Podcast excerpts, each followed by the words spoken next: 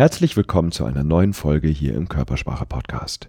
Heute mit folgender Hörerfrage. Bei besonders sensiblen Menschen haben die einfach ähm, besonders viele Spiegelneuronen oder erkennen die einfach die Gefühle von ihrem Gegenüber deutlicher? Gibt es da irgendwelche Studien drüber, irgendwelche Forschungen? Eine spannende Frage, die viele Hörer und Hörerinnen interessieren könnte. Deswegen schauen wir uns die aktuelle Studienlage heute dazu an und du lernst zum Schluss der Folge auch eine Technik kennen, um deinen Stress zu regulieren, wenn du das Gefühl hast, dass zu viele Reize auf dich einströmen. Ich bin Dirk Eilert und ich freue mich, dass du wieder eingeschaltet hast.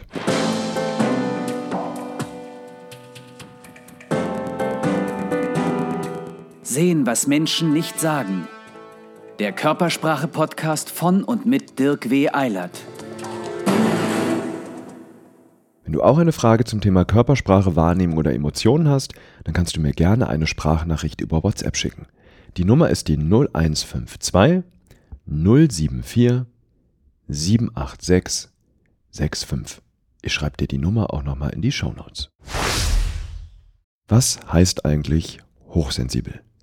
Hochsensibilität wird nach dem Stand der aktuellen Forschung als eine angeborene Eigenschaft verstanden, sowohl zwischenmenschliche Reize, wie zum Beispiel auch Mimik und Körpersprache, als auch Umweltreize feiner wahrzunehmen und darauf auch stärker zu reagieren. Schätzung zufolge sind ca. 20 Prozent der Menschen hochsensibel.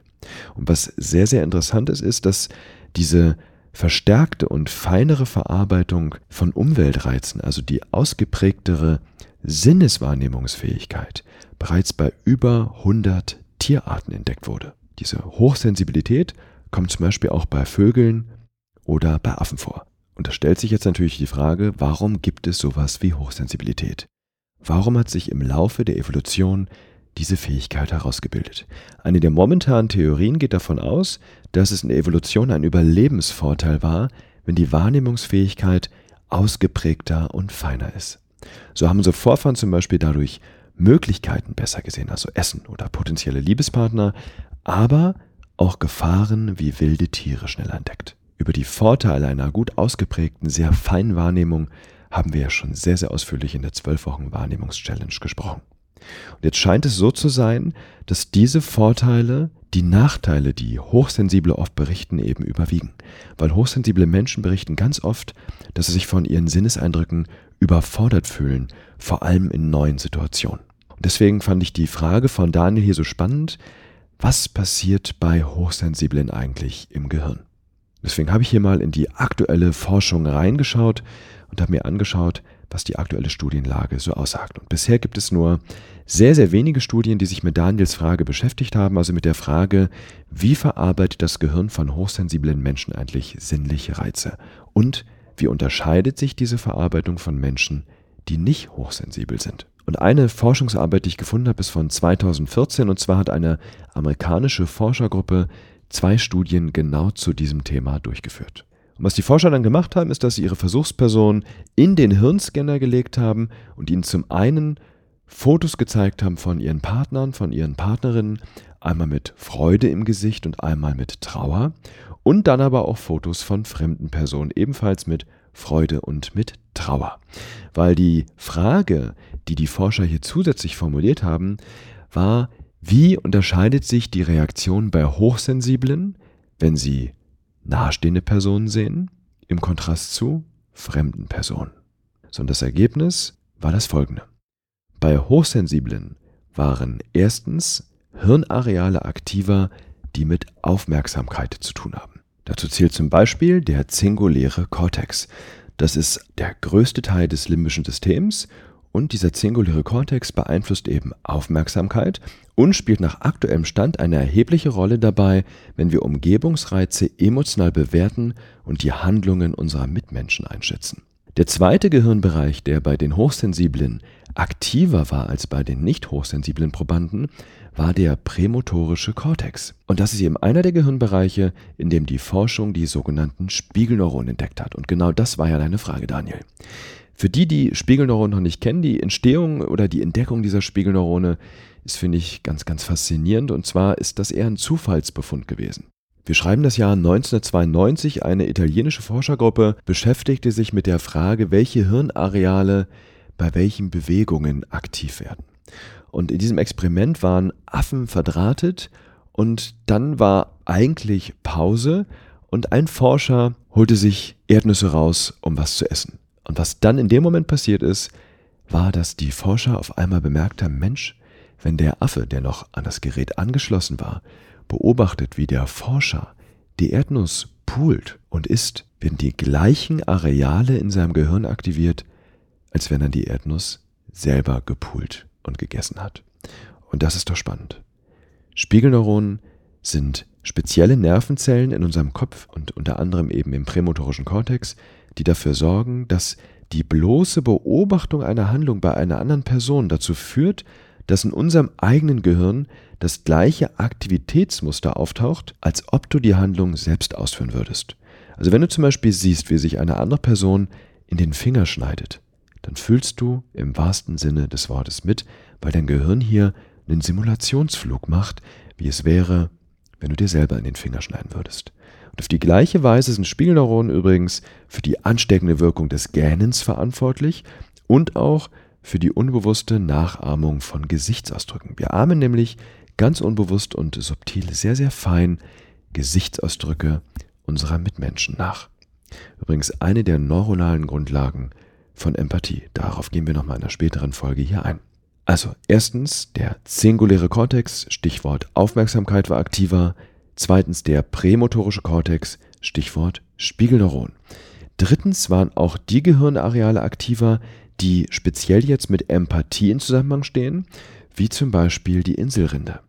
Und viertens auch der dorsolaterale präfrontale Kortex, ein Gehirnareal, das unter anderem bei Entscheidungen und bei anderen höheren kognitiven Prozessen eine wichtige Rolle spielt. Und dass der dorsolaterale präfrontale Kortex hier aktiver war, deckt sich mit Forschungsergebnissen, die beschreiben, dass Hochsensible gewissenhafter und verantwortungsbewusster auf die Emotionen anderer Menschen reagieren. Fazit. Das hochsensible Gehirn ist sozial aufmerksamer, spiegelneuronal aktiver, empathischer und verarbeitet Sinnesreize, vor allem emotional-soziale Signale, tiefer. In der Studie war das übrigens insbesondere der Fall, wenn die Versuchspersonen die Fotos ihrer Partner betrachtet haben, sowohl bei Freude als auch mit Trauer, bei Fremden hingegen nur, wenn sie die Gesichtsausdrücke von Freude angesehen haben. Bei Trauer waren beim Anblick der Fremden die Gehirnareale hingegen nicht aktiver. Und das deckt sich jetzt zum einen mit Studienergebnissen, die zeigen, dass wir alle allgemein bei uns nahestehenden Personen empathischer reagieren. Das hat den einfachen Grund, dass es in der Evolution auch immer wichtig war, dafür zu sorgen, dass die eigene Gruppe überlebt. Und deswegen sind wir eben bei Personen, die dieser Gruppe angehören, empathischer. Zum anderen gehen die Forscher der Studie davon aus, dass diese Reaktion, dieser Effekt, dass die hochsensiblen Gehirne nur bei Fremden bei Freude aktiver geworden sind und eben nicht bei Trauer, dass das eben eine mögliche Strategie des hochsensiblen Gehirns ist, um mit der Informationsflut umzugehen, vor allem mit negativen Reizen. Und das deckt sich jetzt eben mit der Beobachtung, dass Hochsensible dazu neigen, eine negative Überstimulierung zu vermeiden, wie zum Beispiel laute Sirenen oder auch Horrorfilme. Daniel, ich hoffe, dass deine Frage damit beantwortet ist. Um die Antwort hier nochmal ganz kurz auf den Punkt zu bringen, Erstens, Hochsensible haben nicht mehr Spiegelneuronen, sondern die Spiegelneuronen sind aktiver. Und zweitens, genau dadurch kriegen Hochsensible besser die Emotionen bei anderen Menschen mit und erkennen diese Emotionen noch besser. Wenn der ein oder andere von euch selber nochmal in die Studie reinschauen möchte, ich habe euch den Link zu der Studie in die Shownotes geschrieben. Die erhöhte Wahrnehmungsfähigkeit bei Hochsensiblen führt dazu, dass sie sich häufig überfordert fühlen, häufig von Reizen von Informationen überflutet werden. Deswegen lass uns als Abschluss noch zwei ganz konkrete Emotionsmanagement-Techniken anschauen, die du benutzen kannst, um Stress zu regulieren. Einmal natürlich in Situationen, wo du das Gefühl hast, dass zu viele Reize auf dich einströmen oder du auch von den Gefühlen anderer Menschen überfordert bist. Auf der anderen Seite ist das eine Technik, um emotionalen Stress insgesamt zu regulieren. Die erste Technik, die wir uns anschauen wollen, beziehungsweise nur kurz erwähnen wollen, ist das Thema Achtsamkeitsmeditation. Das heißt, das einfache, regelmäßige, bewertungsfreie Beobachten des Atems. Wenn du das jeden Tag 15 Minuten machst, also einfach nur da sitzt, deinen Atem beobachtest, ohne zu bewerten und auftauchende Gedanken, Bilder, Gefühle einfach vorbeiziehen lässt wie Wolken am Himmel. Dann wirst du einen spürbaren Unterschied merken. Du kommst mehr zu dir, wirst unbeeinflusster von äußeren Reizen, bewertest weniger. Du fühlst dich innerlich freier. Wenn du mehr dazu erfahren möchtest, dann hör dir einfach nochmal die Folge 1 hier im Podcast an. Das war die Woche 1 der 12 Wochen Wahrnehmungschallenge und da sind wir auf das Thema Achtsamkeitsmeditation eingegangen. Die zweite Technik ist die Butterfly-Technik. Eine Technik, die auf den ersten Blick sehr, sehr leicht und einfach wirkt, aber dennoch extrem effektiv ist und auch wissenschaftlich gut beforscht ist. Ich selbst habe diese Technik ganz, ganz viel durchgeführt, früher auch mit Klienten und Patienten, weil ich viele traumatherapeutische Prozesse begleitet habe, mit Vergewaltigungsopfern zum Beispiel, mit Unfallopfern. Und da habe ich diese Butterfly-Technik sehr, sehr häufig auch als Selbstcoaching-Technik dann für zu Hause mitgegeben. Ganz wichtig ist natürlich, dass die Butterfly-Technik kein Coaching, keine Therapie ersetzen kann. Sie ist aber eine wunderbare Technik für Selbstcoaching. Entwickelt wurde das Ganze übrigens von der mexikanischen Traumatherapeutin Lucina Artigas. Und die Grundtechnik sieht so aus, dass du die Hände vor dem Brustkorb überkreuzt, sodass die linke Hand auf der rechten Schulter liegt, die rechte Hand auf der linken Schulter und dann tappst du einfach links, rechts im Wechsel. So, jetzt machen wir das mal an einem ganz konkreten Beispiel. Sagen wir mal, du sagst, du hast Stress, wenn andere Personen traurig werden, weil du merkst, dass sich diese Trauer sehr leicht überträgt und dich das dann sehr stark mitnimmt. Trauer ist übrigens, und das ist interessant an der Stelle, die Emotion, die sich am leichtesten spiegelneuronal überträgt. Das hat evolutionäre Gründe, weil wenn wir traurig sind, dann ist das auch immer ein Hilferuf. Wir haben was verloren, wir fühlen uns schwach in dem Moment, müssen uns jetzt wieder erholen, regenerieren, an die neue Situation im Leben anpassen. Und deswegen drückt Trauer auch immer nach außen einen Hilferuf aus und da hat es die Natur hier wirklich großartig eingerichtet, dass Trauer genau die Emotion ist, die auf andere am ansteckendsten wirkt. Weil das genau sorgt dafür, dass wenn wir jemanden sehen, der traurig ist, dass wir von der Trauer angesteckt werden und dem anderen dann auch helfen wollen.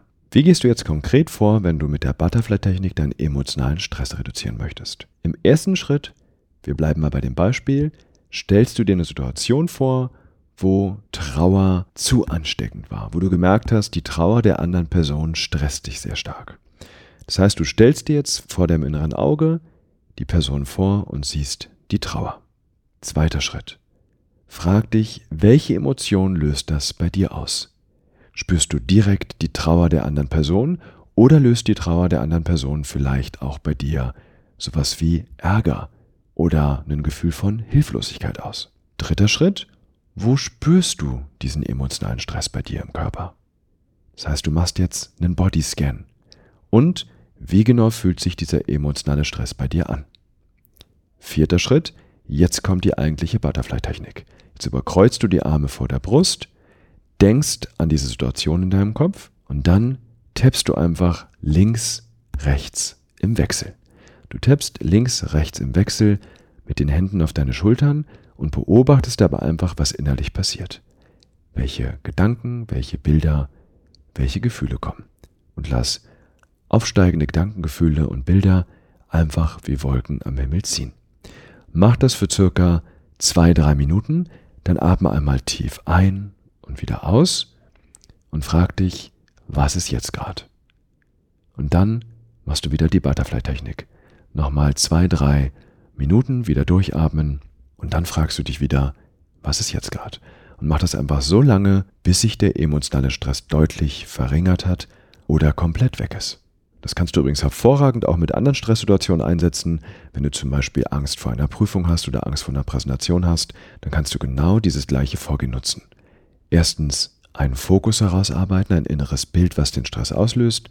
Zweitens, welche Emotion stresst dich gerade? Drittens, den Bodyscan, zu spüren, wo im Körper du diese Emotion spürst und wie sie sich anfühlt. Und viertens die Butterfly-Technik. Links, rechts tappen, zwei bis drei Minuten, durchatmen, dich fragen, was ist jetzt, und dann wieder tappen und beobachten, was passiert und das Ganze so lange machen, bis du merkst, der Stress hat sich gelöst. Das waren die zwei Techniken. Ich bekomme mir manchmal zur Butterfly-Technik noch die Frage, ob es nicht gefährlich ist, damit solche empathischen Reaktionen quasi zu regulieren. Weil die Frage, die dann im Raum steht, ist, trainieren wir uns damit nicht die Empathie ab? Und die gute Nachricht an der Stelle ist, du regulierst damit nur den emotionalen Stress der Empathie, nicht die Empathie an sich. Das heißt, eigentlich streng genommen wird deine Empathie dadurch sogar noch besser, weil Empathie auch eine Menge mit Klarheit zu tun hat. Und wenn sich bei dir der emotionale Stress löst, dann siehst du die Emotionen der anderen Menschen noch viel, viel klarer. Und vor allen Dingen, und das ist das Wichtigste, du bleibst handlungsfähig. Also nochmal kurz zusammengefasst, zwei Techniken. Erstens die Achtsamkeitsmeditation, wenn es darum geht, dass du trainieren möchtest, dass du unbeeinflusster von äußeren Reizen wirst. Und zweitens die Akkutechnik, wenn du merkst, der emotionale Stress ist gerade zu stark, die Butterfly-Technik. Ich freue mich darauf, wenn du am Montag wieder einschaltest und da geht es weiter mit der folgenden Frage. Meine Frage bezieht sich ähm, darauf zu erkennen, ob eine andere Person einen selbst attraktiv findet. Beispielsweise, wenn man in eine Bar eintritt, äh, man hat Blickkontakt, woran man merkt, ob der andere ähm, direkt Attraktivität empfindet oder ob das ein bloßes Hinschauen ist, weil jemand beispielsweise reingekommen ist. Und genau das schauen wir uns am Montag an. Was sind die nonverbalen Signale, die dir verlässlich verraten, dass eine andere Person dich attraktiv findet? Was sind Fragen, die du noch hast zum Thema Körpersprache, Wahrnehmung und Emotionen? Schick mir eine Sprachnachricht an die 0152 074 786 65. Die Nummer findest du auch nochmal in den Shownotes. Ich wünsche dir eine wundervolle Woche.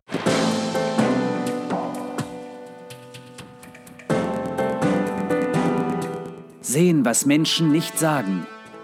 Der Körpersprache-Podcast von und mit Dirk W. Eilert.